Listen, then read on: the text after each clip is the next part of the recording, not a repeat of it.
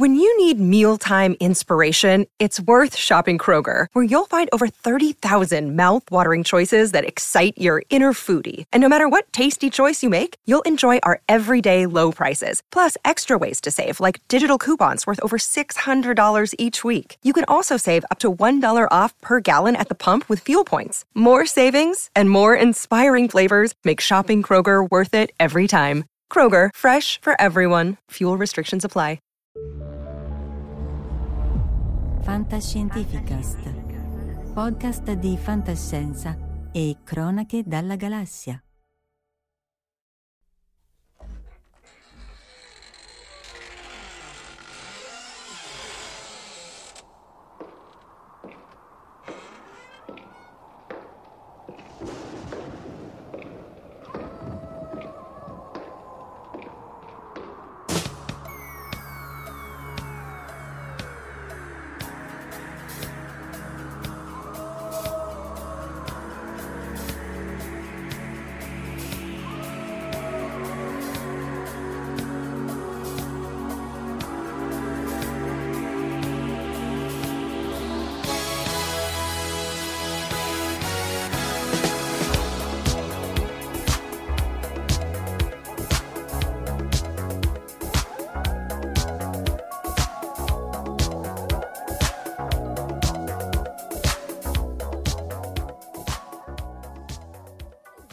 Eccoci, live anche questa sera, salutiamo Jack-o'-Lantern, appunto, e lui dice, ma come, visto che siamo vicino ad Halloween, non la dedichiamo a lui la puntata, Cuni, Giugiu Giarlo, Bodhisattva, Angelo Frascella, Valentina Penza, Michele Sessa e Davide Gigi. L'altra volta avevamo avuto qualche leggero problema dovuto a streamer, speriamo che anche oggi vada bene, cioè che non ci siano problemi, e ovviamente salutiamo Alessandro Bitetto e Verusca. Alessandro è la sua seconda uscita, avevamo fatto con lui Matematici normali dove trovarli, che tra l'altro è un two part, dobbiamo fare ancora la conclusione. Verusca, certo. L'idea di Frankenstein è stata sua, quindi io direi che posso anche chiuderla qui e lasciare la parola a questi due loschissimi filupuri. Chi comincia? Ok, comincio io prendendola molto alla lontana, nel senso che noi non saremmo oggi tutti qui riuniti se il Tambora non avesse ruttato nel 1815. Questo un po' più lontana di così. Esatto, molto lontana, quindi dal 1815. Il discorso quindi si può dire che intanto spiega il butterfly effect, che è questa famosa teoria per cui qualunque cosa succede avrà una serie, per quanto minima, per quanto l'eruzione vulcanica non è esattamente minima, avrà delle conseguenze che possono essere inaspettate. Ad esempio questa live, e appunto i nostri simpatici spettatori e ascoltatori, tutti qui riuniti oggi.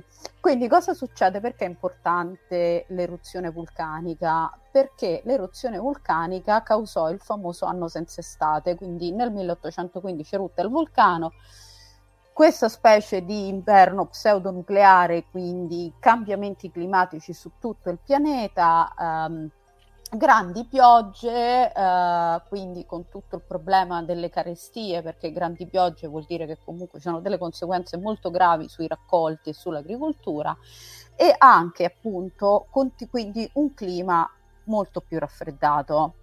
Che succede? Che comunque nonostante questi gravi cambiamenti climatici appunto dovuti all'eruzione vulcanica, Byron, Shelley, Mary Wollstonecraft Shelley e sua sorella, che ha un nome, Claire Claremont, decidono comunque di andare in vacanza in Svizzera, già un posto di per sé molto caldo e accogliente, figuriamoci nell'anno che non ha avuto un'estate, dove è appunto tutto molto freddo e tu dici vabbè. Comunque, e lì scrivono Heidi, no, Heidi è un'altra storia. E lì scrivono Heidi, esatto. Avrebbero voluto scrivere Heidi, probabilmente se appunto non ci fosse stata l'eruzione del Tambora avrebbero scritto Heidi. In realtà sfiga climatica volle che stavano lì, non c'era Netflix, non c'era manco la Rai, c'era il lume di candela, c'era la droga ed era una notte buia e tempestosa, come direbbe Snoopy. E Byron fa, vabbè, che famo che non famo, scriviamo tutti un racconto di fantasmi. Durante questa notte, tra l'altro, ci fu appunto è nota per le allucinazioni che causò, sembra che a un certo punto Percy Shelley addirittura vide una donna che aveva gli occhi al posto dei capezzoli, per cui giravano veramente droghe pesanti evidentemente, e tra l'altro una buona drammatizzazione di questa nottata è nel film, esatto, come dice Cassie Ingaben, nel Gothic di Ken Russell del 1980, me l'ero scritta, nel 1986. Oggettivamente a me è piaciuto molto, è molto anni 80 ed è molto Ken Russell, quindi molto sopra le righe, molto delirante, però oggettivamente, dovendo parlare di una notte di delirio, secondo me ci sta perfettamente.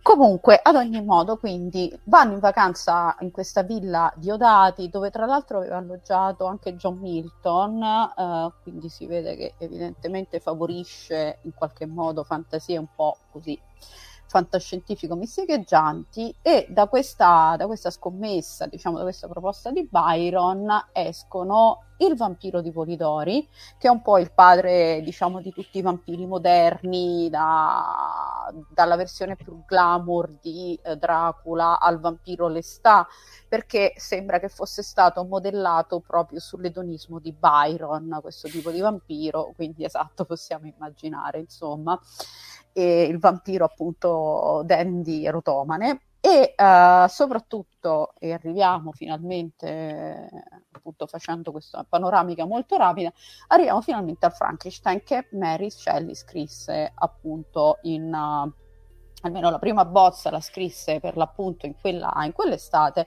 all'età di 18 anni. Quindi noi a 18 anni stavamo lì a preparare la maturità e questa scriveva, esatto, questa scriveva il capolavoro della letteratura fantascientifica, vabbè. Niente, detto questo possiamo chiudere la live e andare a piangere. Vabbè, guarda, abbiamo già fatto la live con Alessandra, i matematici che a 20 anni avevano già risolto problemi, cioè, se c'era da suicidarsi anche, però abbiamo anche detto che morivano anche abbastanza giovani, quindi. sì. No, la mortalità, cioè, giovani e male e strano, cioè, anzi no, non male, strano, giovane e strano morivano. Giovane e strano, beh, oddio, che avvidesse te, perché anche in questa live comunque la gente che c'era tra Byron, Shelley e compagnia cantante sono morti più o meno tutti giovane e strano, quindi sei tu, vabbè. E comunque a questo punto lei, quindi nel 1818 esce Frankenstein o il Prometeo moderno. Tra l'altro non so se Marco vuole intervenire, perché pare che nel 1816, sempre in quest'anno senza estate, oltre appunto all'apocalisse non zombie, scoprirono anche le macchie solari. Mi risulta che... No, aspetta, no, mi consenta. Le macchie solari molto prima, scoprirono le eruzioni solari, le flare, i brillamenti solari, Carrington. Il Carrington Event fu l'eruzione solare talmente brillante che era brillante pure guardando il sole, che non dovete fare. Le macchie solari in realtà c'era anche Galileo, anche prima ci sono i cinesi, ci sono studi periodici riportati delle macchie solari di dati storici che sono importantissimi anche per la correlazione con la climatologia.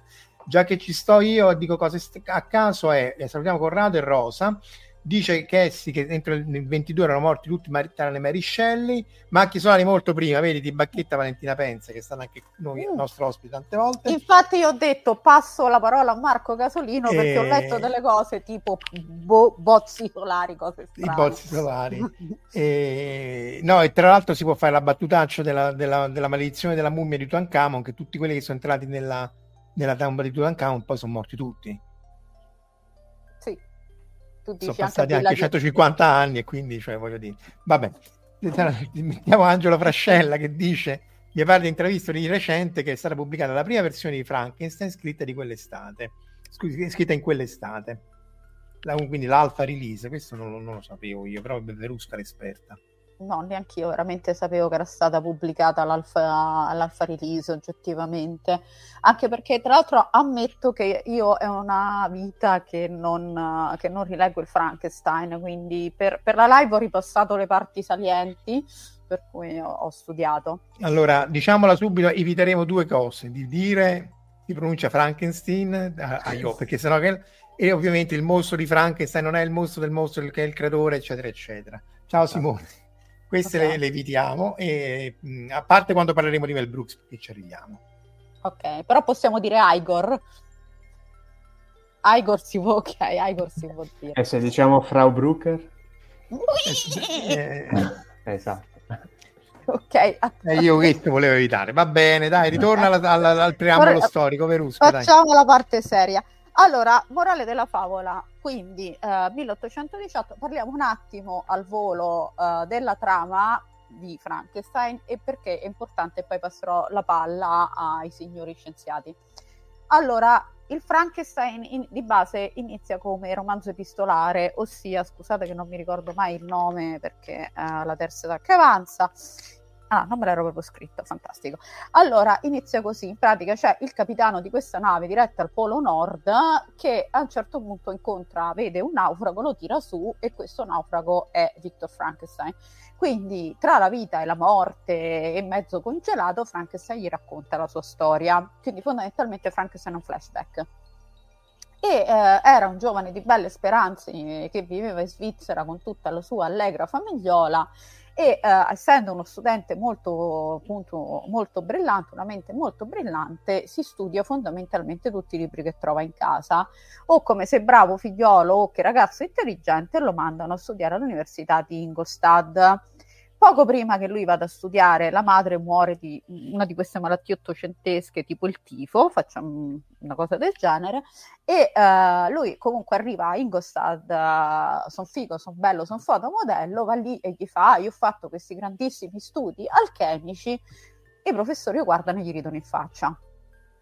E gli fanno... Bene. Sì, infatti gli fanno, figliolo bello, hai perso un sacco di tempo a studiare una marea di sciocchezze, queste cose sono pensiero magico che ti è venuto in mente. La pseudoscienza, non ce lo dicono. Esatto. Paracelso, ecco, è compagno. Esatto, lui era andato lì, gli aveva detto, io ho studiato Paracelso, guardate che bella cosa, e loro gli fanno, sì, però, insomma, sono sciocchezzuole, diciamo così.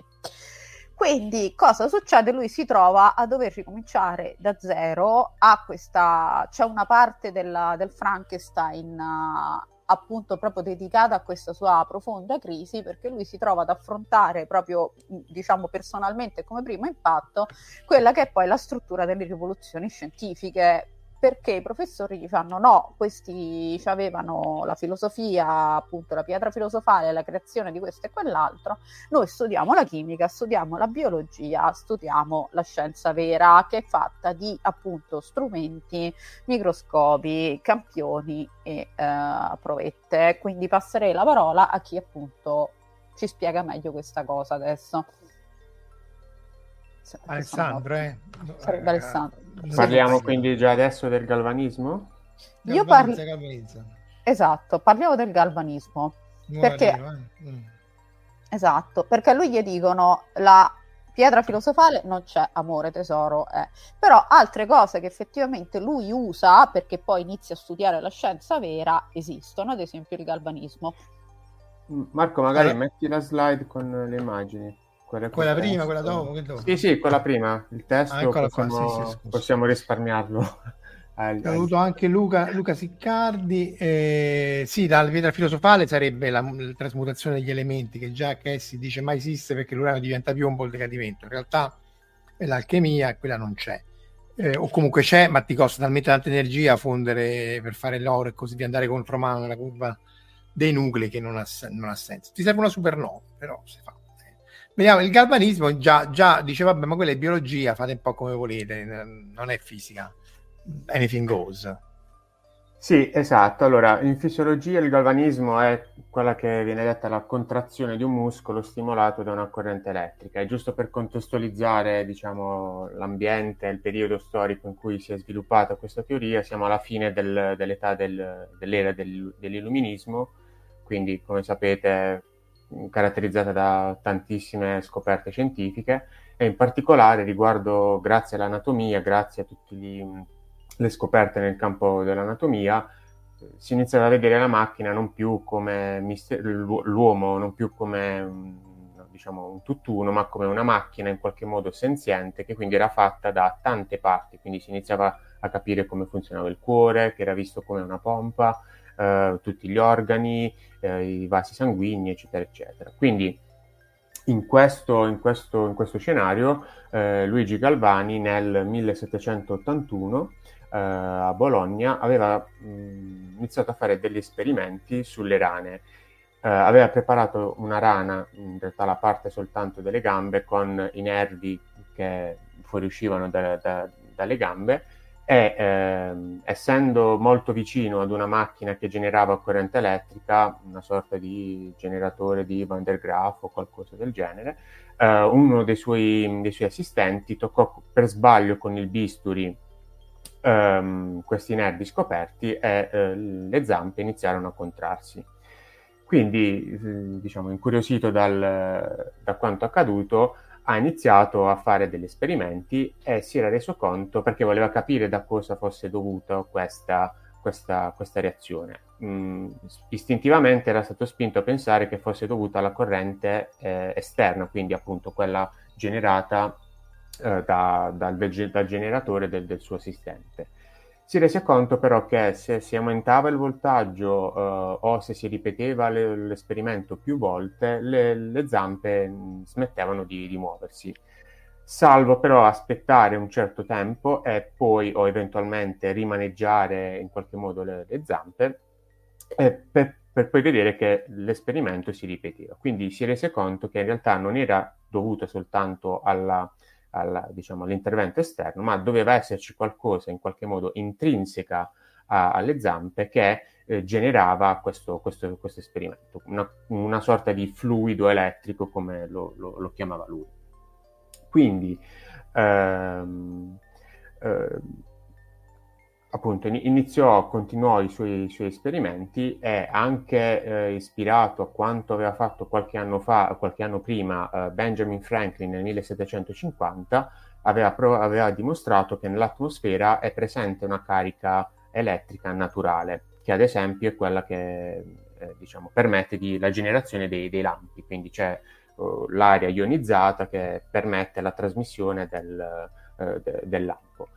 Quindi, poiché... Scusa, lì c'è, tra l'altro, ancora non si capisce bene come si possa formare un fulmine. Qui ci sta la solita battuta, ma lui non lo sa e lo fa comunque, nel senso che la differenza di potenziale necessaria per rompere l'aria, quindi per rendere conduttiva l'aria che genera un fulmine, è 10 volte superiore a quella che si misura, e quindi si pensa, appunto, come dici tu, che la presenza di cariche libere possa in qualche maniera abbassare nella nuvola o nella zona sotto la nuvola questa differenza di potenziale, e potrebbe essere anche innescata dai raggi cosmici. Ci sono vari studi che sono in questa idea, perché tu c'è uno sciame di raggi cosmici che produce particelle cariche ionizzate dalla scarica, e questo favorisce il fulmine.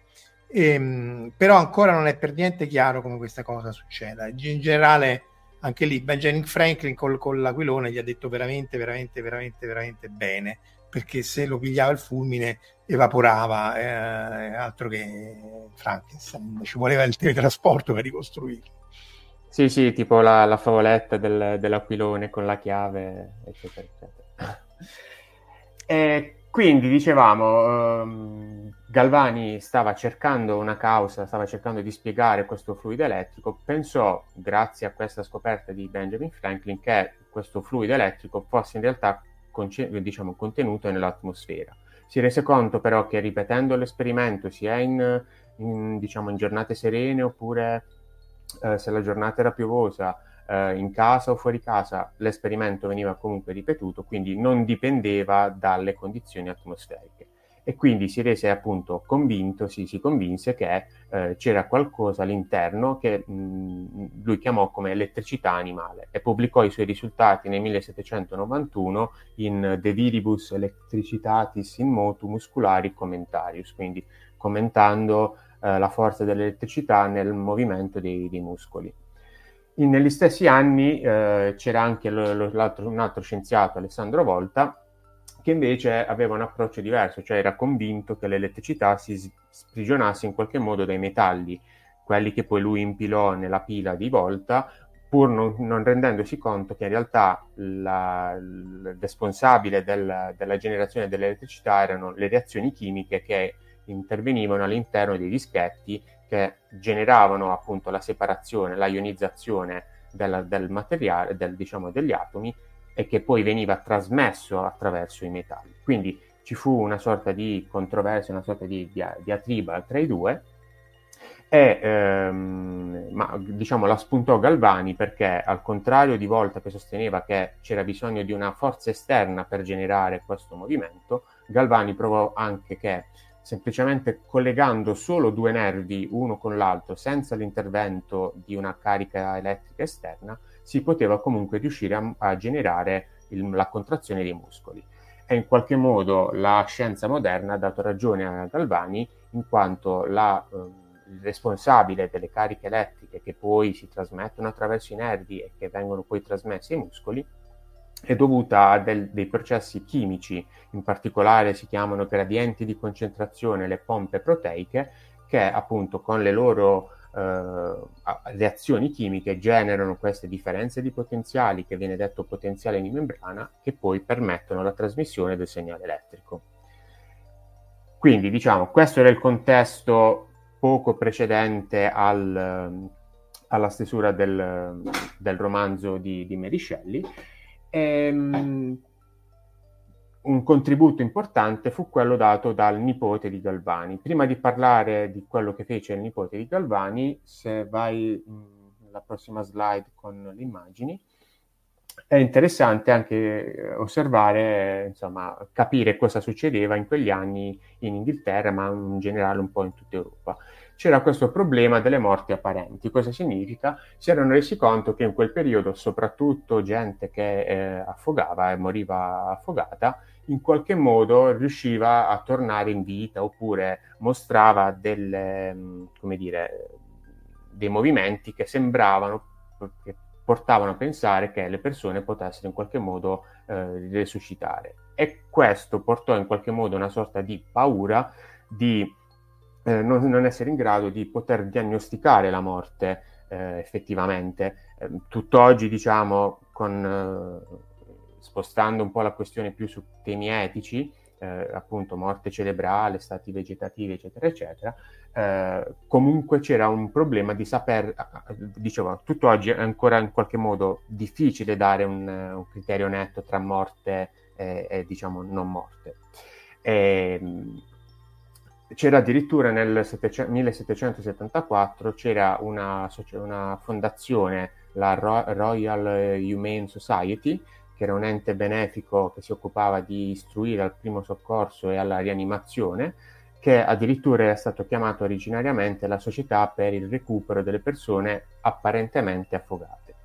Quindi, dicevo, questo clima aveva portato a una sorta di paura di essere sepolti vivi, e come vedete dall'immagine erano stati inventati anche dei marchingegni abbastanza fantasiosi che in qualche modo tramite pulegge o successivamente differenze di pressione, oppure aggeggi collegati alle mani dei cadaveri, venivano poi collegati all'esterno con una campanella manuale o più in là elettrica, che nel caso in cui il cadavere si fosse effettivamente risvegliato, o meglio fosse stato prematuramente sepolto, potesse in qualche modo avvertire chi c'era fuori e farsi liberare.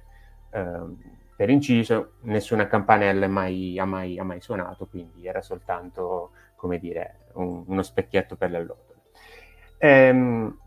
Se guardate, infatti, c'è questo pamphlet che è stato pubblicato nel 1816, appunto, solo 2 anni prima della stesura del romanzo di Mary Shelley, che parla proprio dei pericoli del sotterramento, insomma, dell'essere messo in bara prematuramente. Quindi, però questo c'è, ad esempio, per le morti da avvelenamento da fugo, dal pesce palla, in Giappone c'è sicuramente un tempo di almeno una settimana o 2 in cui non ti devono cremare, perché lì di solito si crema, perché c'è il rischio di morte apparente, che in realtà non sei morto, e credo che anche in qualche caso, non so se in Giappone ma in altri posti, si trovano, o forse è una leggenda, non lo so, che grattano dall'interno della carta.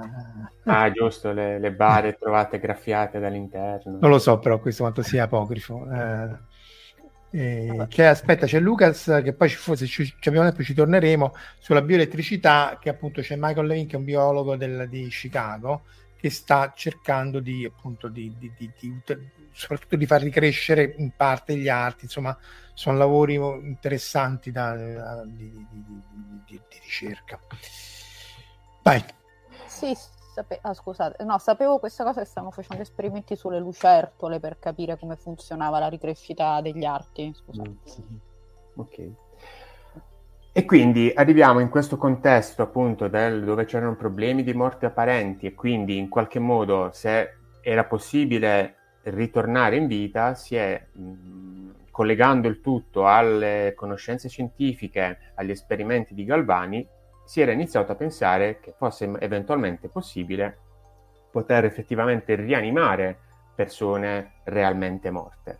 E in questo contesto, se vai avanti nelle prossime slide con le immagini, si inserisce il nipote di Galvani, Giovanni Aldini, che tra il 1802 e il 1803 si sposta a Londra, ma in realtà anche in giro per tutta Europa, e inizia a fare degli esperimenti sia su animali, teste di buoi, di mucche, di cani, di pecore, sia sul restante corpo decapitato, dove applicando delle correnti elettriche in determinati punti inizia a generare delle reazioni, dei movimenti che sappiamo oggi essere in qualche modo innaturali, cioè sono soltanto delle reazioni prive di coscienza, e quindi inizia a sperimentare da un lato come spettacolo, dall'altro anche con un approccio per l'epoca scientifico, inizia a capire, a cercare di capire come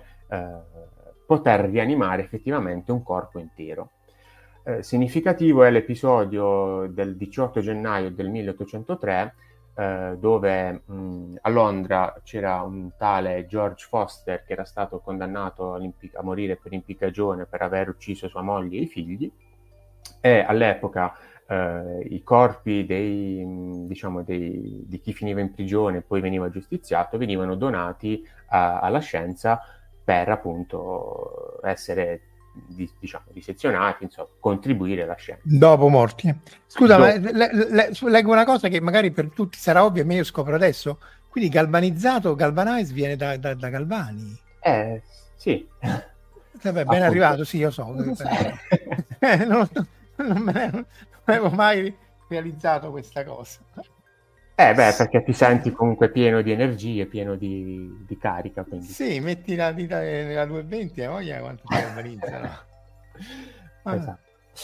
E quindi dicevo, c'era questo disgraziato George Foster che dopo essere stato... disgraziato, ha ammazzato moglie e figli, anzi, già è tanto che l'hanno ammazzato prima di farla a pezzi.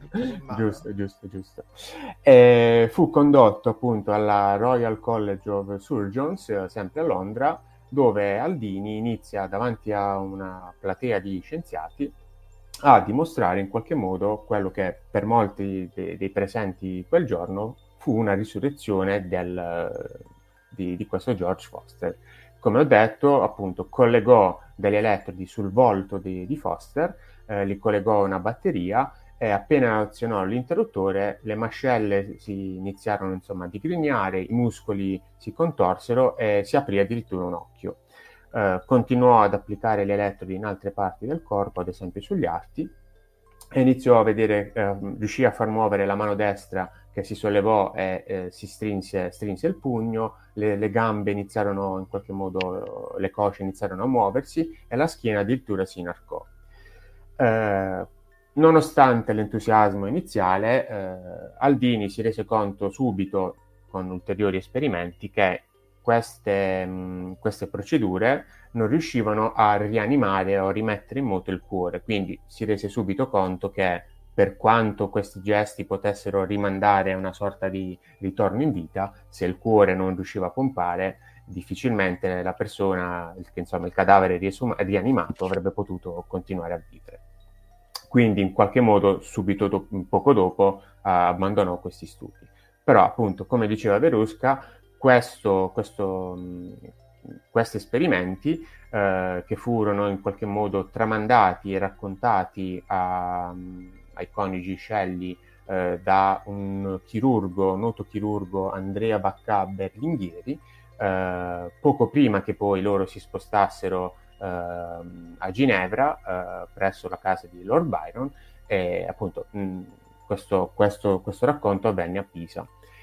Quindi, diciamo, sono stati abbastanza, diciamo, questo galvanismo, questo fenomeno negli esperimenti di Aldini sono stati in qualche modo sicuramente di ispirazione alla stesura del romanzo. Piccola altra nota a margine, non fu soltanto Aldini a, diciamo, a fare questi esperimenti, ci furono altri, ad esempio ci fu un tedesco, Karl August Weinold, che addirittura affermò di aver riportato in vita, udite udite, dei gattini, quindi già all'epoca erano utilizzati per fare like, dove era riuscito a sostituire il midollo spinale con dei, diciamo, di gattini decapitati con delle pile zinc, quindi come la pubblicità della Dura ce l'aveva messo praticamente una pila sulla schiena e aveva sostenuto di averli riportati in vita. Guarda lo sguardo trucido di Verusca. Prima che Verusca impazzisce, leggiamo Angelo Frascella che dice che a Bologna c'è la scuola Aldini Valeriani dedicata a Giovanni Aldini e Luigi Valeriani, e poi Cassie giustamente dice sì, in effetti però la parte elettrica c'è ancora per i defibrillatori per far ripartire il cuore comunque, però certo non dopo troppo, perché magari forse ripartirebbe pure, ma è il cervello che è andato in... Esatto, però purtroppo per fortuna il galvanismo ha anche portato a una nuova forma di trattamenti fisici, insomma medici, che quella appunto che è detta terapia elettroconvulsivante, più comunemente nota come elettroshock. E infatti lo stesso Aldini aveva affermato di aver applicato i principi galvanici per alleviare i sintomi di diversi casi di pazzia, a suo dire con pieno successo. Sappiamo che poi è stata in qualche modo bistrattata nei primi anni, e adesso comunque viene comunque utilizzato per la cura di determinate patologie, ma di sicuro non per la cosiddetta pazzia, diciamo così. Allora, vi cedo la parola a Verusca. Tu c'è tutta la serie di film, Verusca, eh? Non so se vogliamo partire dal 910 in giù, sì, oppure... No, volevo rispondere un istante a Michele Sessa e Bodhisattva.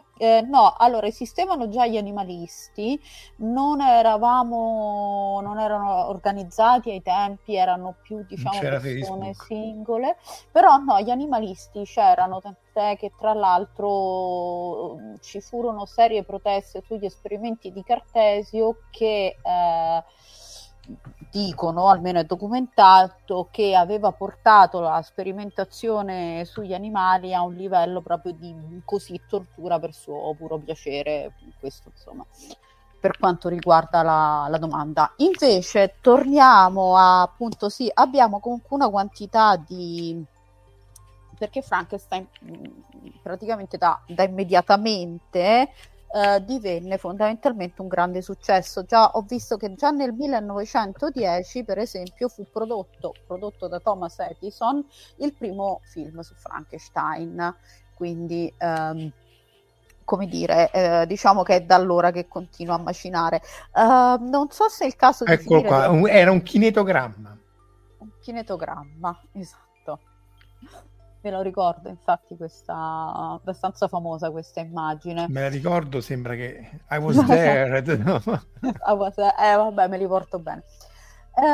Dunque, no, volevo finire di raccontare proprio al volo la trama, in modo che siamo tutti su, per chi eventualmente non la conoscesse. Spoiler, quindi... Spoiler, esatto. Comunque, morale, grazie all'utilizzo di queste, appunto, di queste nuove scienze, quindi sperimentazione, eccetera, eccetera, crea questa famosa creatura, la vede appunto fatta con pezzi di cadaveri, gente impiccata, eccetera, eccetera. Non faremo battute appunto alla Frankenstein Junior. Se non che quando lo vede inorridisce e fugge urlando nella notte, lasciando la povera creatura lì, esatto, e quindi questa creatura comincia a vagare in stato confusionale per, appunto, per le campagne.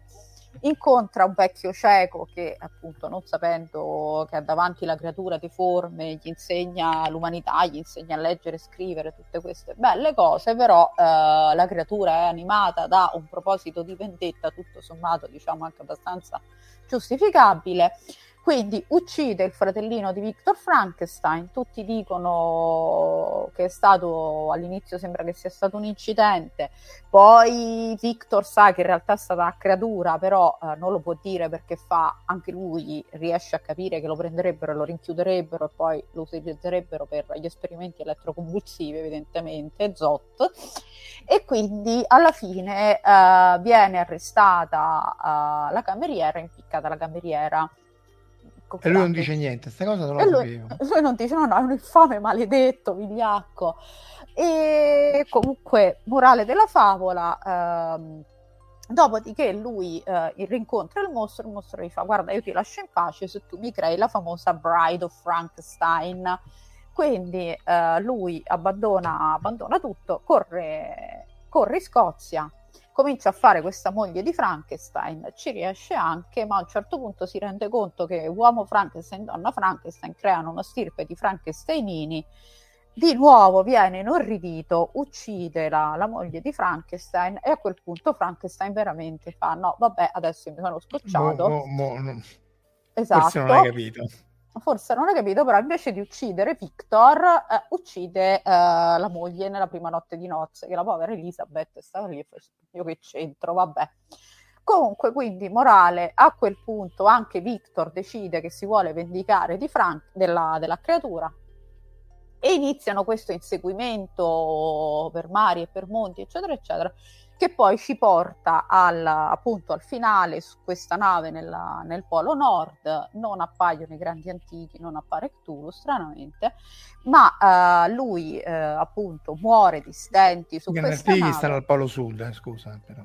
Ecco perché le montagne della follia stanno in realtà. È vero, perché c'erano i pinguini. Cthulhu sta a Riley che sta nel Pacifico, però sì, comunque il Polo Nord qualcosa avrà fatto pure l'opera.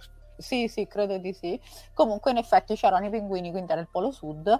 E morale della favola, vabbè, comunque lui muore, il capitano a un certo punto vede la creatura che è lì, che prende quindi il corpo di Victor Frankenstein e piange perché adesso effettivamente è solo, perché non ha più uno scopo nella vita e pensa quindi di suicidarsi e se ne va nella neve. Questa è la fine del romanzo, in modo quindi, che almeno... Quindi, no, perché io questa non la sapevo, quindi fondamentalmente Frankenstein, la moglie e il figlio, in questi tre film che vanno dal 31 al 39, in realtà sono tutti e tre tratti dal romanzo. Io nella mia ignoranza pensavo fossero spin-off che fanno qualcosa, però in realtà... Allora, il figlio no, la moglie sì, sia di Frankenstein che da creatura, però figli non ce ne sono. Tra l'altro ho notato mentre facevo le slide che è da qui che Mel Brooks prende l'acconciatura per la prima fidanzata di Gene Wilder, non lo sapevo. Ebbene sì. Allora, la prima, aspetta, appunto tristemente appunto. Allora, il Frankenstein con Boris Karloff è del 1931 e del 1935 la moglie di Frankenstein, quindi questa bellezza con i capelli molto anni 80. E tra l'altro il Frankenstein Junior riprende proprio, è stato girato riutilizzando l'apparecchiatura del film originale. Tutte la parte, sì, sia le inquadrature che tutta la tecnologia. Esatto. Nel frattempo, se posso aggiungere, c'è un dettaglio del racconto che hai omesso, cioè che nella sua vicenda il dottor Frankenstein era stato anche assunto in una ditta di pompe funebri nel dipartimento delle risorse umane.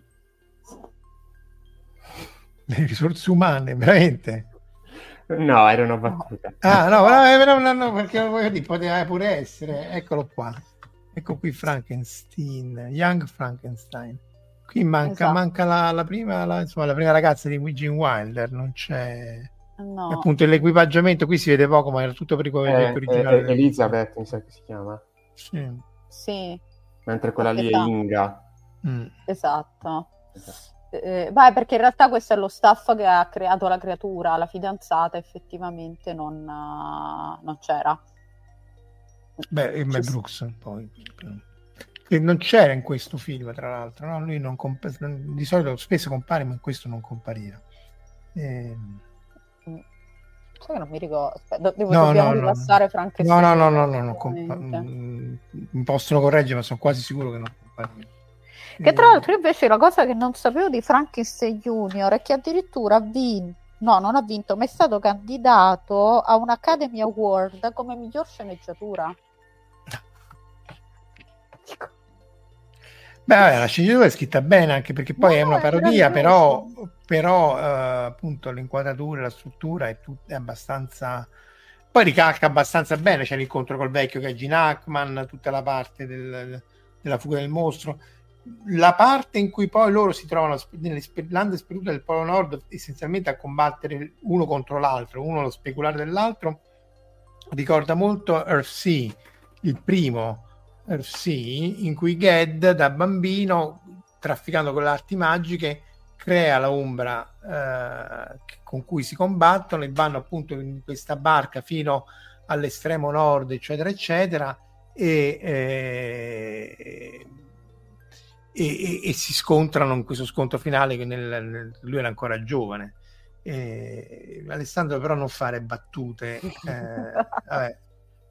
Anche qua, se ci seguite su Telegram, Alessandro Bitetto è noto per le sue battute agghiaccianti, persino per uno che fa le barze per Scientificast. Comunque eccola qua, dai, adesso abbi il coraggio delle tue azioni e leggila. Ho detto che il dottor Frankenstein si era anche iscritto a un concorso di bodybuilding, purtroppo però aveva frainteso.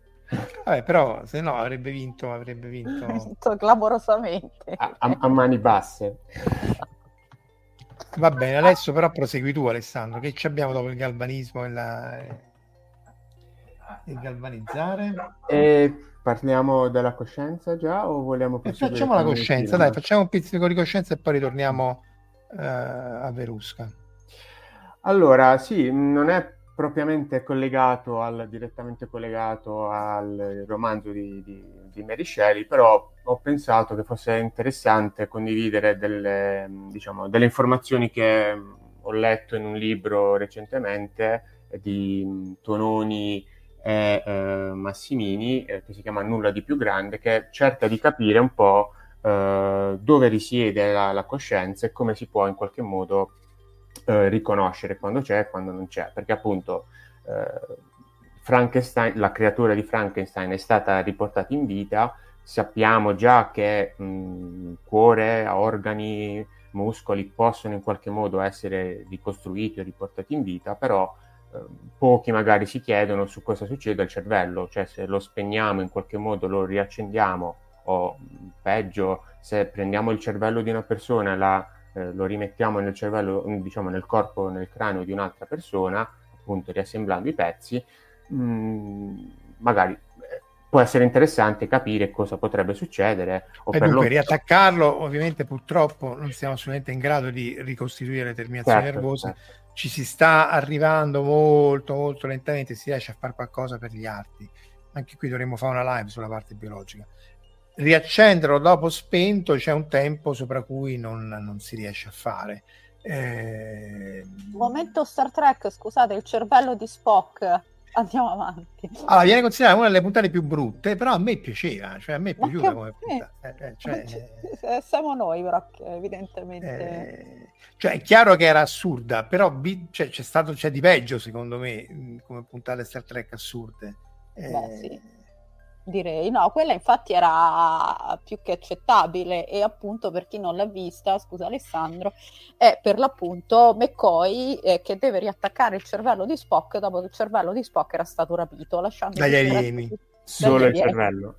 Solo il cervello. Perché... Ma allora mi vuoi solo per il mio cervello, non per il mio corpo. Esatto. Ok, torniamo a... torniamo a Bitetto. Sì, allora, come cita Cassie Ingaben, il primo in qualche modo a cercare di capire quale fosse il collegamento, o perlomeno a ipotizzare quale fosse il collegamento tra la mente e il corpo, tra la mente e il corpo, quindi tra la coscienza e quando, diciamo, in qualche modo siamo noi stessi, fu proprio Cartesio nel 1600. Lui suppose che questo collegamento venisse tramite la ghiandola pineale o l'epifisi, quindi questo qui è stato il primo come dire, tentativo di cercare di collegare la coscienza, cioè avere coscienza di se stessi, con quello che invece in realtà è proprio il nostro corpo. Cioè noi abbiamo, non è scontato, come dire, rendersi conto che il fatto che se tocchiamo qualcosa che scotta, sentiamo la, diciamo, il, riusciamo a tradurre questo segnale, questa sensazione del corpo invece in una, appunto, coscienza di esserci scottati. È utile osservare che nel cervello ci sono 100 miliardi di neuroni, ma soltanto 20 di questi 100 miliardi si trovano nella parte, diciamo, centrale, cioè nel talamo corticale. I restanti 80 si trovano invece nel cervelletto. Capiremo tra un po' il perché di questa, diciamo, precisazione. Allora, si è cercato durante gli anni di capire dove ci, diciamo, potesse risiedere questa, diciamo, fisiologicamente, meccanicamente, insomma, fisicamente, chimicamente, dove potesse risiedere la coscienza. Si è subito capito che si dovesse trovare nel cervello, o comunque nel sistema dei nervi che partono dal cervello tramite la spina dorsale a tutto il resto del corpo, e si è iniziato a cercare di discriminare, diciamo, delle condizioni che sappiamo essere in qualche modo sicure di non coscienza, quindi eventualmente pazienti ridotti allo stato vegetativo, che quindi non rispondono neanche agli stimoli esterni, e si è visto che tramite la risonanza magnetica non c'era una così grossa differenza di attività cerebrale tra una persona cosiddetta sana e una persona che aveva subito delle lesioni. Questo perché la risonanza magnetica non riesce a, come dire, cogliere delle variazioni diciamo molto di breve durata. In qualche modo guarda soltanto dove l'attività metabolica, cioè quindi come funzionano le cellule, si dispone nel cervello. Tuttavia si è osservato che determinate azioni attivano determinate parti del cervello, e anche in pazienti ridotti allo stato vegetativo, se gli si diceva in qualche modo di ricordare delle azioni come camminare, oppure ricordarsi come era fatta la propria casa, eccetera eccetera, pur non riuscendo a comunicare con il corpo, il cervello rispondeva in qualche modo. Quindi non è sufficiente utilizzare la risonanza magnetica. Si è provato con l'elettroencefalogramma. Anche qui, confrontando l'elettroencefalogramma tra persone normali, persone in stato vegetativo, ma anche confrontando le differenze tra lo stato di sonno e lo stato di veglia, si è visto che non ci sono significative differenze, quindi neanche l'elettroencefalogramma riesce in qualche modo a capire la presenza e l'assenza di coscienza. Durante il sonno, senza sogni, si può parlare di incoscienza, cioè non siamo presenti in qualche modo nel nostro corpo. Nel libro quindi parlano di come si è arrivata a cercare di misurare questa coscienza introducendo due concetti. Il primo è l'informazione, la seconda è l'integrazione. L'informazione è quanto un cervello o comunque un sistema di nervi è in grado di comunicare con l'esterno e quindi apprendere dei determinati stimoli. L'integrazione invece è come questi stimoli provenienti da diverse parti del corpo vengono in qualche modo elaborate e quindi come comunicano tra di loro. I due estremi sono che avere una completa sbilanciamento di informazione, quindi avere tantissimi organi in grado di molto specializzati, che quindi sono in grado di sentire in maniera precisa tutti gli stimoli esterni, ma non in grado di comunicare, è praticamente inutile, perché è come se avessimo tanti, fa l'esempio nel libro di tanti diodi di una macchina fotografica, che singolarmente sono molto precisi, ma se non vengono in qualche modo integrati, l'informazione che viene da tutti i diodi, se non viene integrata, non portano a nulla di utile e in qualche modo di cosciente. Dall'altro lato, un'eccessiva integrazione, cioè avere tutti questi sensori, questi stimoli, tutti collegati tra loro, non permette di distinguere la provenienza, perché se si attiva uno, istantaneamente si attivano tutti quanti. Quindi è necessario un bilanciamento tra questa informazione, quindi capacità di apprendere dall'esterno, e integrazione, capacità di mettere insieme e collegare questi singoli stimoli. Perché vi ho parlato del cervello e del cervelletto? Perché nonostante nel cervello ci siano molti meno neuroni, la struttura interna del cervello è molto più, come dire, interconnesse tra di loro. L'emisfero sinistro e l'emisfero destro sono collegati dal cosiddetto corpo calloso, mentre il cervelletto, che è il responsabile dei movimenti, quindi delle azioni in qualche modo incoscienti che impariamo a fare, è composto da 80 miliardi di neuroni, che però sono molto, come dire, specializzati. Ciascuna parte si occupa di muovere la gamba, muovere il piede, coordinare tutto il, diciamo, il movimento del passeggiare, ma non sono isolate tra di loro, quindi ciascuna parte si specializza tantissimo in un determinato movimento, quindi è molto brava, si adatta, capisce dall'esterno, ma non comunica con le altre, quindi non riesce in qualche modo ad integrare. Quindi si è giunto, insomma, tramite un esperimento che vi descrivo in breve, a capire che la coscienza di fatto dipende da quanto siamo in grado di integrare. L'esperimento si compone di due strumenti. Il primo è l'elettroencefalogramma, cioè abbiamo degli elettrodi fissati sul cranio che permettono di capire come si diffonde il segnale elettrico, e abbiamo invece un altro strumento, diciamo, un po' più particolare, che è quello dello stimolatore magnetico transcranico, che non è altro che un generatore di campo magnetico, che quindi, posto in determinati punti del cervello, è come se in qualche modo desse una scarica, quindi attivasse i neuroni in quella particolare zona. Bene, sintetizzando tutto, si è visto che, confrontando alcuni stati tra veglia, sonno con sogni e sonno senza sogni, si è visto il seguente risultato. Durante la veglia, dando un certo stimolo, il segnale si propagava in tutto il cervello, quindi partendo da una zona specifica il segnale si diffondeva in tutto il cervello, quindi c'era una forte integrazione e quindi il cervello capiva quello che stava succedendo. Durante il sonno invece, senza sogni, pur stimolando una parte, come dire, particolare, specifica del cervello, succedeva che il segnale non si trasmetteva più, non si diffondeva più, rimaneva in qualche modo isolato in quella zona lì. Quindi si può in qualche modo dire che l'integrazione è quello che ci rende in qualche modo partecipi, coscienti. Infatti, durante un sonno dove c'erano, il paziente ricordava di aver sognato, si ripresentava la situazione della veglia, cioè stimolando particolari punti il segnale veniva ancora una volta integrato, pur dormendo.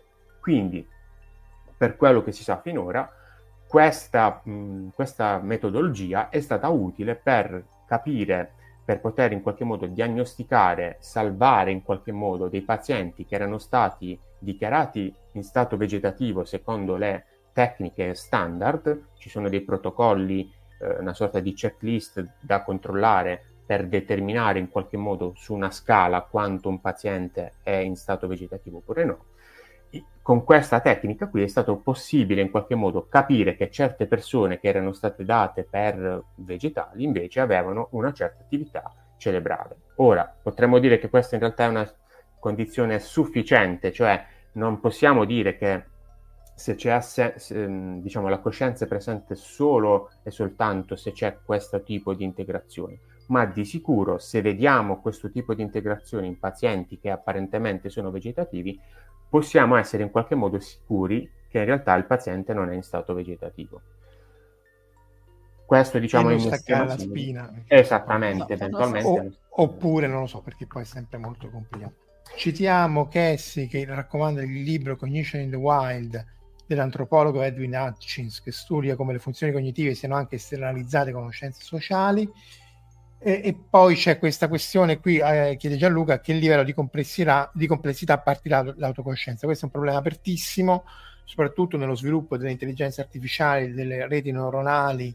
Dovremmo invitare o Anna, che è stata con noi tante volte, o Gaetano Salina, perché appunto l'idea dell'intelligenza artificiale attuale, ChatGPT eccetera eccetera, ovviamente non è autocosciente, ma inizia su quella che è una curva che Alessandro ci potrà confermare è probabilmente un'esponenziale, cioè la curva di crescita e delle applicazioni e della... non c'è nuova matematica, questo va ridetto e forse tu ce lo puoi confermare, la matematica delle reti neuronali è quella degli anni 50, McCulloch e Pitts, che proprio si rifà ai neuroni e artificiali e così via. Somme e prodotti e basta. Esatto. Sono molto diciamo collegati uno all'altro, messi insieme uno accanto all'altro, ma di fatto sono somme e prodotti. La transizione dei risultati è perché adesso grazie alle GPU e ai gamers, perché poi la comica è questa, che praticamente Rise of the Machine e i siloni vengono perché la gente voleva giocare a Tomb Raider o chi per lui in altissima risoluzione, le GPU che sono fatte per il calcolo parallelo riescono a emulare su scale molto più grandi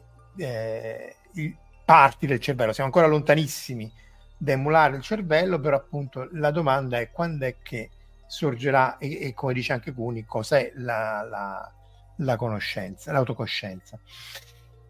Capace che questa la vedremo finché siamo vivi noi. Cioè una risposta, io non credo di vedere la risposta alla domanda sulla materia oscura, o meglio, se dovessi scommettere tra sapere cos'è la materia oscura e cos'è l'autocoscienza, comunque vedere un qualcosa che si avvicina molto all'autocoscienza, preferirei la materia oscura, ma scommetterei su questa. Non so, sarebbe già tanto riuscire a trovare una definizione di autocoscienza, esatto. Ancora di in qualche modo generarla in una macchina. Però oramai la differenza è... Scusa Verusca. No, è che credo che in psichiatria ce l'abbiano una definizione di autocoscienza, ai tempi me l'hanno anche spiegate, cerco di recuperare il mio amico psichiatra e magari lo cacciamo dentro una live, insomma. Così. Perché poi è complicato, no? Perché sicuramente gli animali sono autocoscienti, ma non è chiaro in che maniera, e poi quando vai giù fino ai batteri, il batterio non direi di no. Quindi come al solito non c'è una demarcazione chiara e quindi è un po' complicato capire. Comunque, se vogliamo rifare il cervello, cioè il mostro di Verusca, da che film ripartiamo? Non è il mostro, ma è la creatura. Però la creatura, sì, la creatura. Sì, esatto. Però in realtà il mostro c'è, perché abbiamo una cosa veramente inquietante che è del 65 di Gironda, Frankenstein contro Baragon. Esiste, dove ci sono tra l'altro anche i nazisti, quindi abbiamo un kaiju, Frankenstein, i nazisti e gli scienziati pazzi. Direi che è assolutamente un capolavoro. Accende tutti gli special, sì. Esatto. In pratica il cuore di Frankenstein era stato rubato dai nazisti, attenzione, durante chiaramente la seconda guerra mondiale, per ovvio motivi. Lo portano ai giapponesi. I giapponesi praticamente se lo tengono, nel frattempo dopo praticamente 16 anni questo cuore ha rigenerato proprio una creatura intera, quindi un bambino selvaggio, quindi abbiamo anche il bambino selvaggio, e che però praticamente è un po' deperito, quindi lo nutrono con le proteine, e attenzione, le proteine rendono questo bambino incredibilmente forte e resistente alle radiazioni nucleari. Vabbè. E a quel punto appare il mostro gigante che comincia a distruggere cose, danno tutti la colpa a Frankenstein, Frankenstein, la creatura, e finisce con appunto la creatura che si pista con il mostro Baragon, vince la creatura, se non che a un certo punto si apre, con il terremoto si apre la terra e inghiotte la creatura. Fine. Perché se no ci rimaneva... Interessante che qui c'è scritto Frankenstein, va bene, questo qui in blu è TAE contro, però Baragon è scritto in verde, ma la lettura di questo sarebbe Citei Kaiju, cioè il mostro del sotterraneo. Sì, perché Baragon appare a un certo punto dalla terra. Sì. Questo, tanto per deviare leggermente, lo fanno spesso i giapponesi, cioè che l'ideogramma si scrive in una maniera, c'è un significato, ma sopra ti fanno uno spelling in hiragana, di solito katakana, dicendo guarda si legge Baragon ma vuol dire questo. Anche spesso Sora, che sarebbe cielo, lo scrivono come UCU, che in realtà vuol dire spazio, però è più figo fare questa doppia scrittura. E, oddio, la creatura sembra molto di terracotta, però va bene. Su Boraya non gli si può dire niente. Se c'era Omar, invece di darci buca, ci avrebbe voluto raccontare tutto. È colpa di Omar che si perde queste chicche. Comunque, un'altra interessante serie su Frankenstein appunto è quella della Hammer, The House of Horror, che appunto dal 57 al 74 fece 6 film su Frankenstein, tutti con Peter Cushing, che per chi non ce l'ha presente è il Grand Moff Tarkin, nonché Sherlock Holmes in una produzione. Ed era un grande giocatore di wargame, cioè lui faceva le battaglie con i soldatini, le dipingeva e li faceva, e anche di trenino, soprattutto di wargame. Sì, si metteva lì, si dipingeva tutti i suoi soldatini uno per uno. Peter Cushing era fantastico. Sì. Se cercatelo, c'è su Facebook Peter Cushing Appreciation Society, che mostrano tutto questo aspetto che io ovviamente non conoscevo per niente, e poi appunto di, come si chiama l'amico suo? Christopher Lee? Christopher Lee, esatto. Che è in foto, e chiaramente nel primo film ha fatto a creatura. Loro hanno fatto un sacco di film insieme per la Hammer, fondamentalmente erano veramente il magico duo, e però soltanto nel primo film c'è stato Christopher Lee, in tutti gli altri è rimasto Peter Cushing nella parte appunto dello scienziato pazzo, ma Christopher Lee ha fatto altre cose. Comunque Christopher Lee lo ricordiamo anche come un fantastico conte Dracula. La Hammer poi vabbè ha continuato a fare altre cose, io pensavo che avesse chiuso, invece no, esiste ancora e lotta insieme a noi, perché aspetta che ora lo recupero, non mi ricordo in che anno, ma questo, non è importante, c'è quello, questo è il nuovo Frankenstein della Hammer, un film che è stato sottovalutato, io lo trovo non era brutto, è un gioiello, non era per niente brutto. È un gioiello sto film, dovete assolutamente recuperarlo, con McAvoy nella parte di Frankenstein e Harry Potter, lui che fa Radcliffe, che fa Igor. Meraviglioso, sì.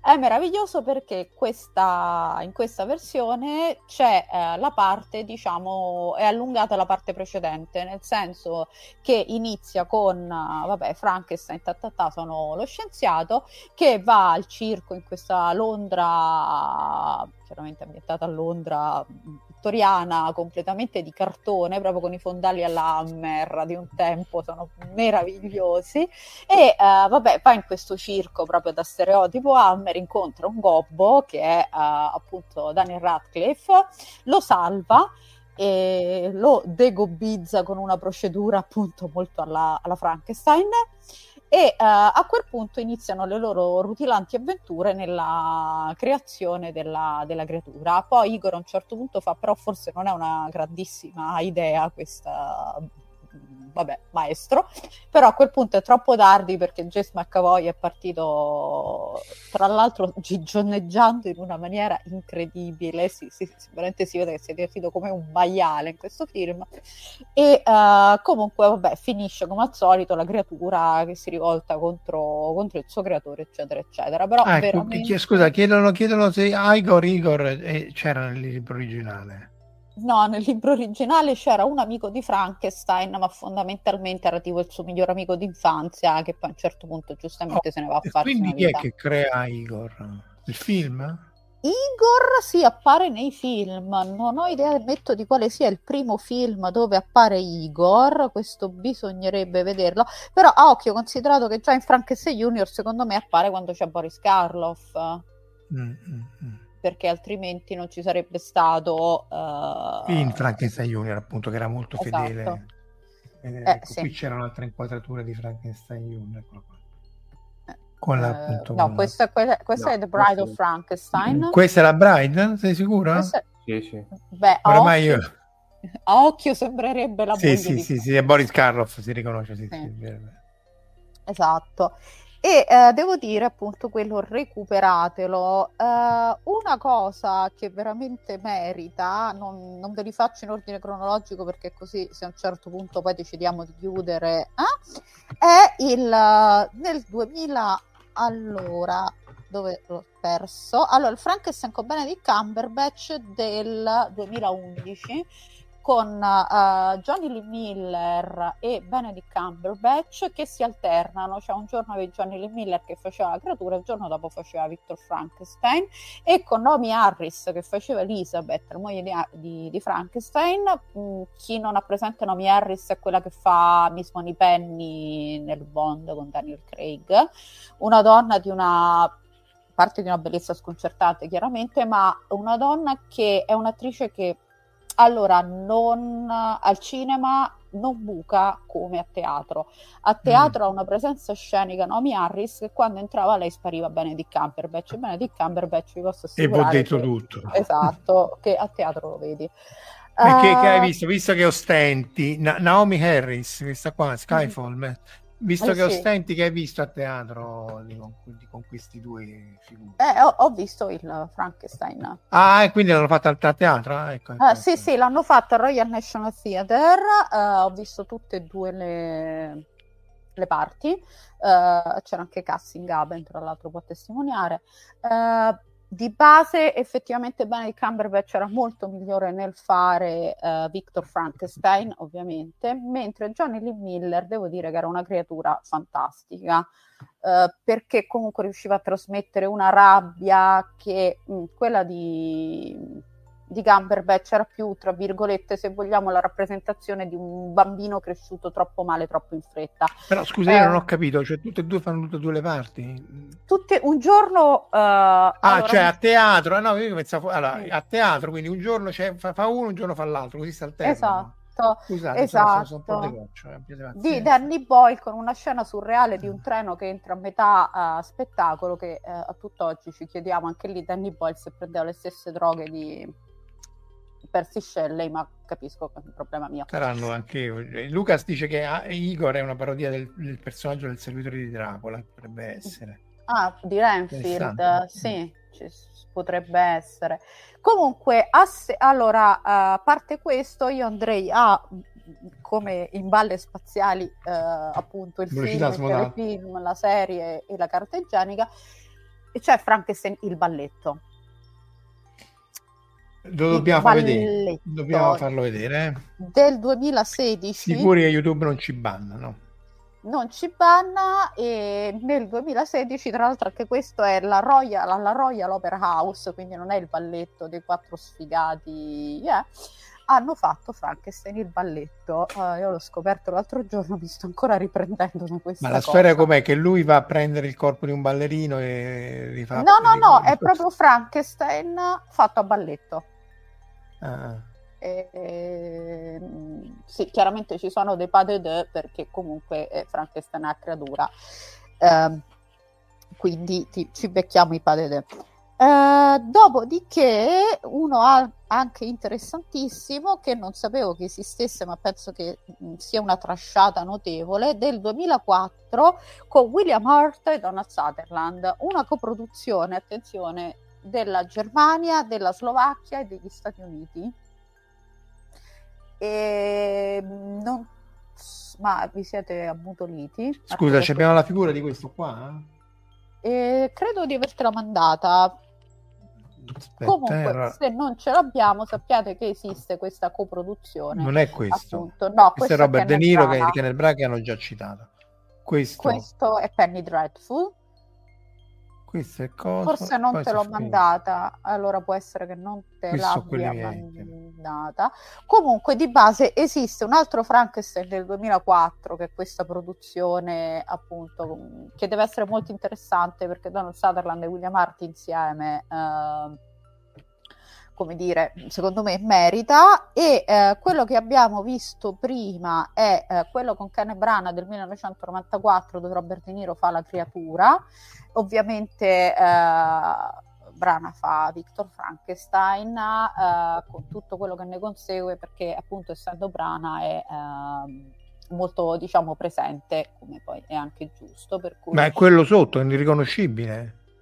No, è riconoscibilissimo, è Kenneth Branagh, palesemente, con Helena Bonham Carter.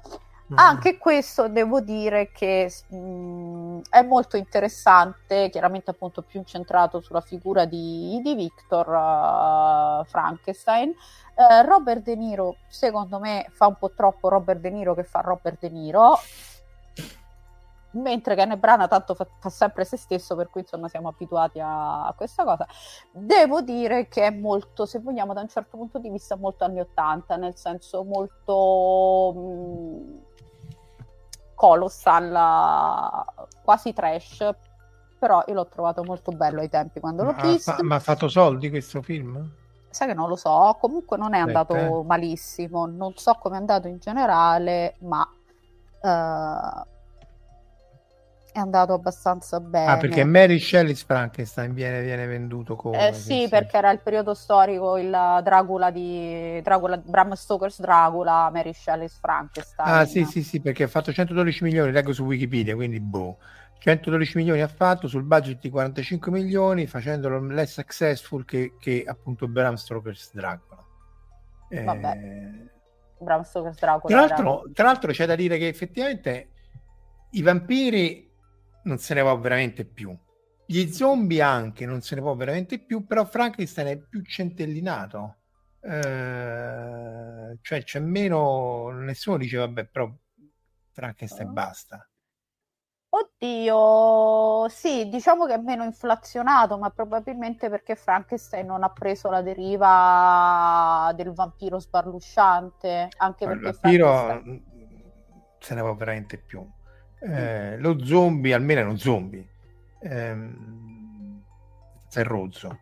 Senti, c'è Cassie che preme perché tu parli, tornare su Gamma, la serie TV, perché volevo capire che già l'aveva citata, quindi Gamma l'aveva citato sì anche qualcun altro, sempre lei. È lei che è fissata con questo Gamma. E no, io volevo parlare invece un attimo di Penny Dreadful, che è veramente... Dobbiamo proprio, sì, eccolo qua. Sì, ma tanto è molto rapidamente. Penny Dreadful è la serie del 2014 che è tipo il fratello più stupido di The League of Extraordinary Gentlemen, e che ripropone tutti questi personaggi praticamente dell'immaginario collettivo, frullandoli insieme, quindi personaggi tra l'altro non sono contemporanei, spoiler alert, cioè noi abbiamo questa idea che tipo il ritratto di Dorian Gray è stato scritto nello stesso anno in cui è stato scritto il Frankenstein, in cui c'era Dracula eccetera. No, sono comunque diversamente cadenzati nel tempo, ma appunto in questa serie viene fatto un enorme frullone, tant'è che appunto c'è Victor Frankenstein che poi è il migliore amico di Harry Jekyll, come possiamo vedere in foto. E chi fa scusa, ti metto la foto. Quindi fammi capire chi è chi. Frankenstein è quello secco, l'uomo bianco, mentre il dottor Jekyll è Lash Tyler di quella cosa orrenda che è Discovery, quindi Shazad Latif. Mentre invece, siccome il mondo è sempre, comunque finisce sempre dentro Star Trek, Harry Treadway, che sarebbe Frankenstein, è quello che ha fatto il Romulano stuprato dalla sorella incestuosa in Picard, la prima stagione di Picard. Abbastanza rimosso. Tutto sì, tant'è che quello che rimosso. Si sono scordati proprio nella sceneggiatura. A un certo punto l'hanno saltato. Dice sì. Lucas, interessante, dice effettivamente Frankenstein è un romanzo, mentre il vampirismo ha più storia, però rimane il fatto che c'è più materiale, ma non è tanto quello che sull'abuso, perché alla fine ci sarà anche tanto materiale, ma insomma Twilight e altre schifezze. Gli zombie anche forse, ma insomma se ne abusa anche molto anche di questi. Praticamente dice Angelo, Penny Dreadful sta all'horror classico come c'era una volta stava alle fiabe. Sì, il film quello, il remake, insomma il taglio di... dice Cuni, abbiamo parlato di Discovery, possiamo anche chiudere qui.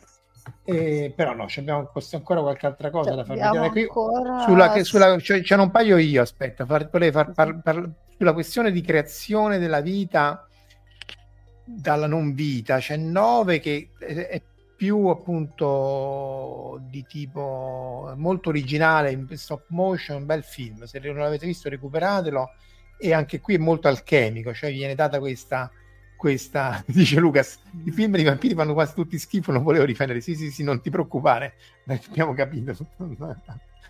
Penso che sia più indifendibile di qualunque cosa. L'idea dell'uomo che usurpa Dio interferendo della creazione risale nella mitologia sumera.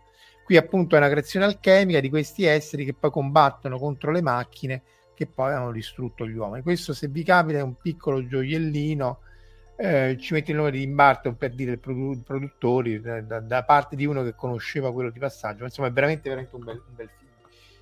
E poi c'è da dire, se vogliamo ampliarlo, in realtà il replicante, il tema di Roy Bitty, che è il replicante che cerca il suo creatore, il suo Frankenstein, poi che Bill Gates faccia, e che poi lo uccide, spoiler, scusate, ma in qualche maniera ricalca un po' il tema, cioè se io sono la creatura creata, cerco il mio creatore e lo trovo, e poi che faccio? In questo caso appunto lui voleva vivere di più e lo ammazza, quindi in qualche maniera infatti ecco, Cuni dice tutto ciò che è robotico, sì, appunto qui è più sulla coscienza, autocoscienza, però qua diciamo che Frankenstein più lo faccio da pezzi differenti, però insomma è un po' l'incontro tra lui e il creatore, c'è. Tra l'altro nelle scene tagliate, forse addirittura mai girate, di Blade Runner, in realtà il creatore dei replicanti che lui uccide non è il vero, lui sta congelato ancora più in alto nella piramide della ditta, e stacca anche la corrente a quello lì che era appunto in surgelazione. Quello era forse un replicante pure lui, o un clone, non. Ci sono gli storyboard di questa cosa qui, se ricercate li trovate. Special mention, c'è ragione, già, questo ce lo siamo dimenticati tutti, Rocky Horror Picture Show. Anche Frankenweenie, che è un film di animazione, un corto di Tim Burton, è molto carino in effetti, una robina delicata che avevano messo al cinema, l'hanno dato in coda a Edward Mani di Forbice. Perché è un corto, sì.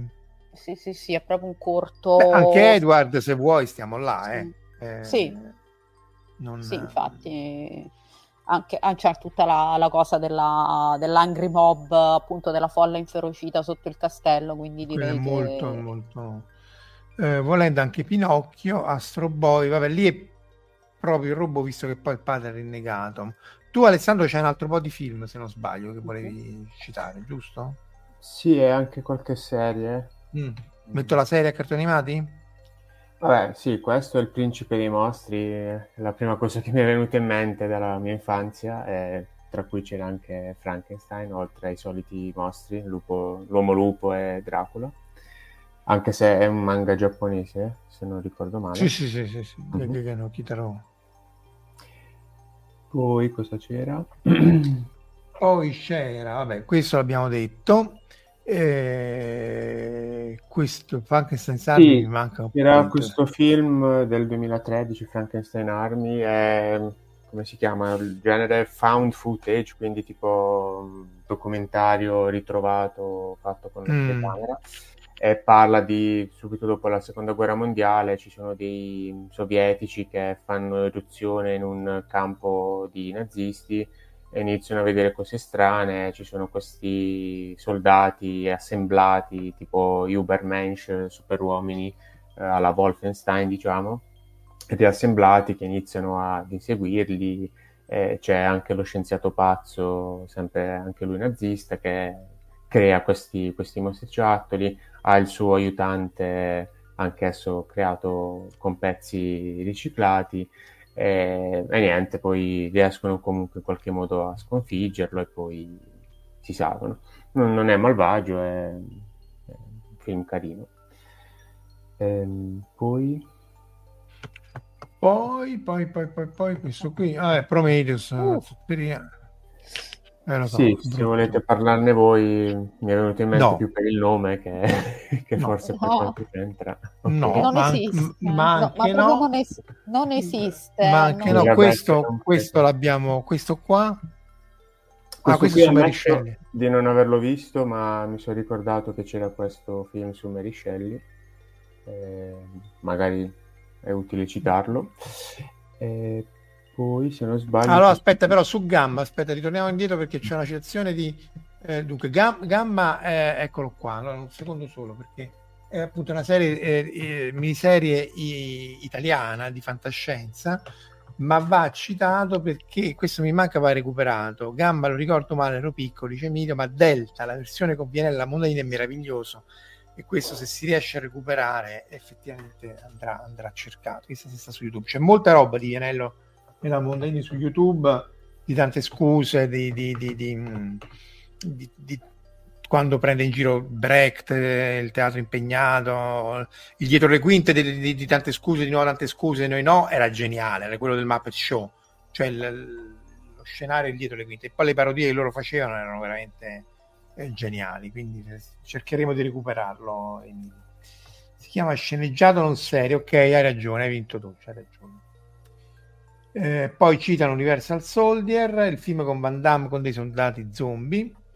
Delta sta su YouTube. Ah, ecco, perfetto. Allora andiamo a questo, lo recupereremo. Dovremmo farla una puntata, però quella con Omar ci vuole, con Vianello e su Vianella Mondaini. E poi che altro c'hai messo qua? Frankenstein Chronicles. Questo non è brutto. Sì, questo ce l'aveva suggerito Verusca. Questo è un bijou, ecco. È un bijou questa serie. È oltre non brutto, intanto perché c'è Sean Bean, tra l'altro con un twist sul fatto che lui muore, no? Che lui muore in tutte le serie, qui non diciamo che succede. È fantastico, secondo me proprio hanno pensato l'intero la meta sceneggiatura geniale, sì. Quello è stato veramente un grande colpo di genio.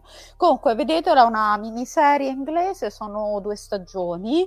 Appunto su Frankenstein, ospite speciale William Blake.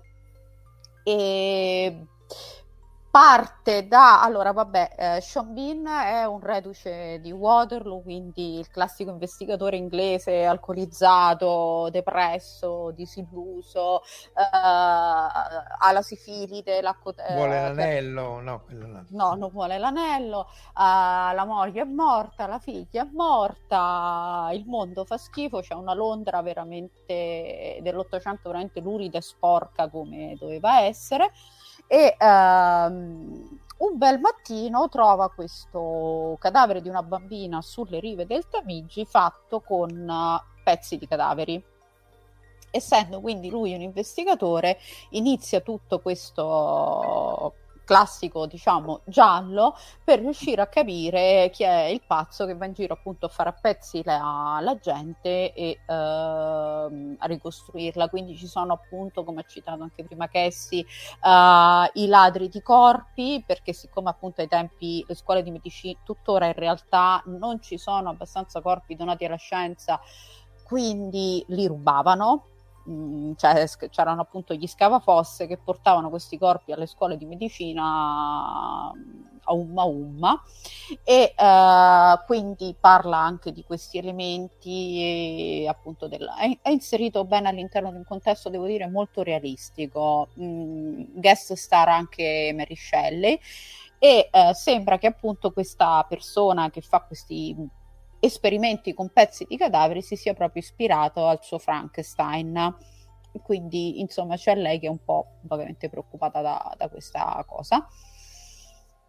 Secondo me è veramente ben fatto, ben girato, ben recitato. Poi è una mini inglese, quindi va via veloce. So che è piaciuta molto anche ad Alessandro, tra l'altro. Sì, ce l'avevi suggerita tu nella chat di Telegram. Esatto. E c'è anche la canzoncina super mega creepy della bambina che ogni tanto appunto ritorna in varie puntate, che è una nursery rhyme inglese. Se studiate il nursery rhyme inglese scoprirete che spesso e volentieri in realtà nascono da eventi estremamente macabri, tipo la peste, la morte, gli incendi, le apocalissi, cose che crollano. Anche perché non è che fosse una vita molto allegra, già se eri bambino c'era la possibilità di arrivare a 10 anni che era altissima. Citano anche Moreau, l'isola del dottor Moreau, giustamente. E poi come antesignano, o comunque come antipartigia, è la Fracchia contro Dracula. Vabbè, quello mi sembra un attimino, però diciamo, tra l'altro ho dimenticato di dire che nel fantastico Frankenstein con Hammer, con McAvoy, c'è anche Andrew Scott che fa la parte dell'investigatore. Che Andrew Scott sarebbe Moriarty di Cumberbatch. Esatto, sì, tra le varie cose che ha fatto, insomma. Per cui comunque è un cast interessante. Sì, no, assolutamente. Ma qui c'è, non riesco manco a leggere, La creatura. Sì, ieri Tilan è fresca, mi sono immolato io per vederla, ma non la consiglio perché, vabbè, è l'ennesimo reboot di Frankenstein, è ambientato in Turchia, tra Istanbul e un altro paese che non ricordo.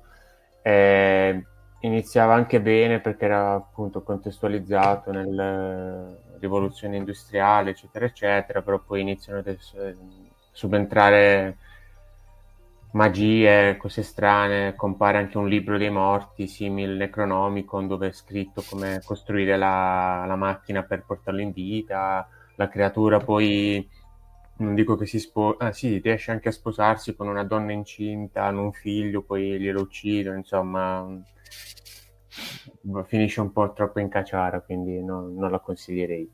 Mancano solo è anche difficile fare una cosa originale di sti tempi, questo pure è vero. L'unica cosa originale è che sia la creatura sia il creatore muoiono insieme in cima alla montagna, quindi un finale, se vogliamo, alternativo, però per il resto sì, per quanto in realtà poi più o meno anche nell'originale muore prima Frankenstein e poi la creatura poco dopo si va a buttare in un crepaccio o whatever. Sì, qui restano invece tipo un monumento funebre in eterno, si vede tipo la scena di Shining, lui ghiacciato, loro due ghiacciati alla fine in cima alla montagna. Basta. Ecco, fantastico. C'è anche il romanzo di Brian Aldiss, quello del 1973, che si chiamava tipo Frankenstein Unbound, che esiste in italiano perché io l'ho letto e ce l'ho da qualche parte in libreria, ma non sono riuscita a recuperarlo. Comunque, e poi da cui è stato tratto un film del 1990, anche quello prende Frankenstein come spunto, ma poi va, diciamo, per la tangente. Sì, allora, no. Qui, anche qui stanno prendendo la tangente, ma visto che siamo in chiusura, allora Frankenstein e Golem saranno parenti, effettivamente anche il Golem c'è questa cosa di creare la creatura appunto con la parola. Esiste un romanzo però, se vogliamo, è un po' più magia, però sempre creazione. Avevo letto da qualche parte proprio adesso, purtroppo scusate la mia memoria è veramente andata, ma effettivamente ho letto un saggio proprio sul confronto tra Frankenstein e il Golem. Sì, esiste. Poi c'è appunto Ahmed Saadawi, chiamato Frankenstein a Baghdad, del 2013. Emilio Resalvo dice che non c'entra niente, però Emilio, che sta leggendo un romanzo ucronico dove con supercollateri sarebbe il CERN e l'HC in America. Allora qui proprio Davide Gigi, Gianni e Pinotto con Frankenstein, insomma c'è un po' di tutto. Vediamo qui se c'è qualche altra cosa. Qui comincia il galvanismo, li abbiamo detti tutti, direi di sì, credo, della nostra raccolta. Sì, possiamo vedere al volo, ma c'ho paura che YouTube poi ci ammazzi. Ecco, facciamo vedere qualche frame, ma proprio senza muoverlo, di Delta, appunto il trapianto di cervello. Anche qua interessante, anche per far vedere come era il set, no? Quella che era l'elettronica degli anni 70. Questo secondo me è un frigo, comunque, io non vorrei dire. E appunto poi... A me sembra un fornello, sei sicuro che non è un fornello? Sì, forse è un fornello. E il link l'ha messo Emilio nella cosa, nella chat. Detto encefalogramma, ma insomma se lo cercate, e poi Vianello ovviamente gli fanno il trapianto di cervello, che appunto Spock, levate proprio. Sì, ma questa cosa del trapianto di cervello, c'è anche un horror molto carino, forse l'ha visto Alessandro Bitetto, Get Out. Quello è molto carino. E poi hanno fatto Nope. Nope mi ha fatto troppa paura. Nope, no, nope è originale. Nope, no? Nope, appunto, nope, nope, no. È dello stesso autore. Get Out è proprio, c'è anche molto, lì è affrontata molto bene la questione del razzismo, secondo me. Sono una delle, sì, cose. Notate che il neurochirurgo da dentro è lo stesso di Gamba, ragazzi, ma qui siete dei raffinatissimi. Get Out, insomma, c'è la parte, e c'era anche un finale più cupo di Get Out, legata appunto all'idea del trapianto di personalità. Nope non è manco fantascienza, cioè fantascienza, ma non è fantascienza western, molto originale.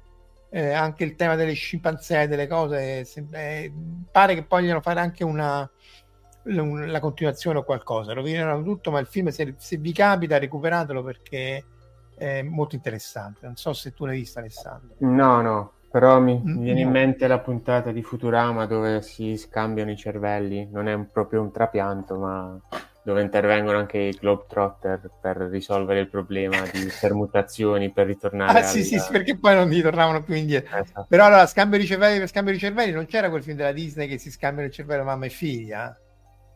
Oh, ce ne sono tanti. Sì, ce n'è una lì, poi l'hanno anche rifatto, dai, qualcuno di qua, di questi che ci segue, di questa grande audience, lo sa, sicuramente. Vabbè, no, Face Off, Emilio, dai, su, madre e figlia. No. Vabbè, a questo punto però potremmo veramente concludere con cervello quale cervello, perché qual è? Che, dai, può essere no? Quel pazzo venerdì, il film, no? Può essere, sì. Vediamo, sì, è quello lì del 2003. No, non ti inventa proprio niente, quello è un remake. Quello è il remake, Freaky Friday, A ciascuno il suo corpo di Mary Roger, è il terzo adattamento. Il primo fu del 76, Tutto accade un venerdì. Ecco qua, questo è, dai, su. Sono queste cose moderne, queste modernità. Eccolo qua, questa Jodie Foster, che aveva 15 anni probabilmente, che del 76... appunto rifatto con Jamie Lee Curtis e Lindsay Lohan, e poi una versione musical. Mi dicono Franco e Ciccio un mostro e mezzo. Dove sta? Sì. Nei commenti, Cuni, perché dicevano vabbè, oramai siamo proprio abbiamo fatto l'ora e mezza canonica, quindi sì, direi che possiamo su Franco e Ciccio un mostro e mezzo, direi che però dobbiamo fare però la fantascienza. Questo, Verusca, segniamocelo, perché tra 3 secondi ce lo dimentichiamo. La fantascienza parodistica trash italiana. Aspetta un attimo. E ci dobbiamo mettere anche Natale su Marte dei Vanzina, che forse è una delle cose più recenti, che c'era l'effetto fantascienza parodistica trash italiana con Natale su Marte, che dove c'è anche l'effetto della contrazione di Lorenz, però sbagliato, cioè al contrario, però voglio dire. Ma abbiamo anche Fascisti su Marte, credo. Fascisti su Marte, però quella già è più aulico, Okay. Ragazzi, Tutto accade un venerdì, eccolo qua, infatti. Ragazzi, direi che l'ora e mezzo canonica l'abbiamo portata a casa. Ringraziamo Alessandro e Verusca. Domani, come vi accennavo nell'anteprima su Facebook, avremo Stefano Ciprini, che innanzitutto è un trekker che potete incontrare anche alla DIPCON, è un affezionato della DIPCON, ma è anche un collega dell'INFN. Lui studia l'astrofisica delle alte energie, la parte di raggi gamma, buchi neri, emissioni da buchi neri, quindi domani faremo un po' di astrofisica di alta energia alle 9:15. E domenica, se tutto va secondo i piani, continueremo la serie sulla materia oscura. Quindi grazie a tutti, buonanotte, buon fine settimana, e c'è l'ora legale, giusto? Non oggi, ma domani. Credo che finisca l'ora legale. Perché dovrei saperlo io? Lo sguardo di Verusca? Sì, comunque credo di sì. Ciao. Avete ascoltato Fantascientificast, podcast di fantascienza e cronache dalla galassia, da un'idea di Paolo Bianchi e Omar Serafini con il contributo cibernetico del Cylon Prof Massimo De Santo. Potete seguirci ed interagire con noi sul nostro sito fantascientificast.com, sul profilo Instagram Fantascientificast, sul canale Telegram Fantascientificast e sulla nostra community Telegram bit.ly/fsc-community. Se siete particolarmente timidi, potete utilizzare la vecchia, cara e affidabile posta elettronica scrivendoci all'indirizzo redazione@fantascientificast.com. Tutte le puntate sono disponibili sul nostro sito e su tutti i principali servizi di streaming on demand. Se volete sostenere il nostro progetto offrendoci una birra romulana o un gotto esplosivo pangalattico, troverete tutte le informazioni e modalità nell'apposita sezione del nostro sito. Il podcast ha carattere esclusivamente ricreativo e divulgativo, non ha alcun scopo di lucro e viene diffuso gratuitamente. Fantascientificast è una produzione amatoriale. Non si intende infrangere alcun copyright, i cui diritti appartengono ai rispettivi detentori. Autorizzazione SIAE 5612I5359. Nessun byte e nessun tribolo sono stati maltrattati durante la produzione di questo podcast. Val 9000 e l'equipaggio di Fantascientificast vi augurano lunga vita e prosperità e vi danno appuntamento al prossimo episodio lungo la rotta di Kessel. E ricordate, la fantascienza finge di guardare dentro il futuro, ma in realtà guarda il riflesso della verità che è davanti a noi.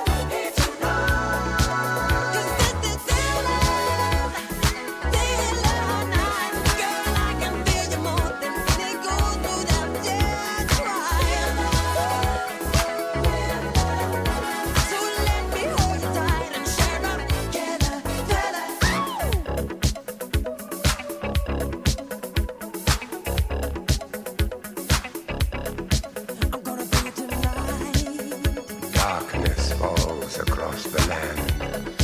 The midnight hour is close at hand. Creatures crawl in search of blood to terrorize your neighborhood. And whosoever shall be found without the soul for getting down must stand and face the hounds of hell and rot inside a corpse's shell.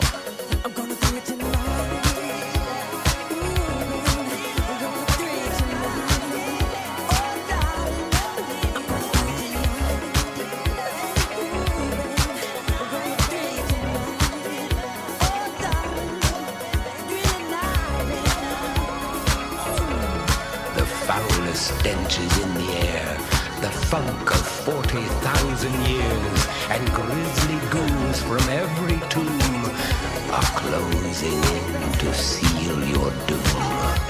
And though you fight to stay alive, your body starts to shiver, for no mere mortal can resist the evil of the thriller.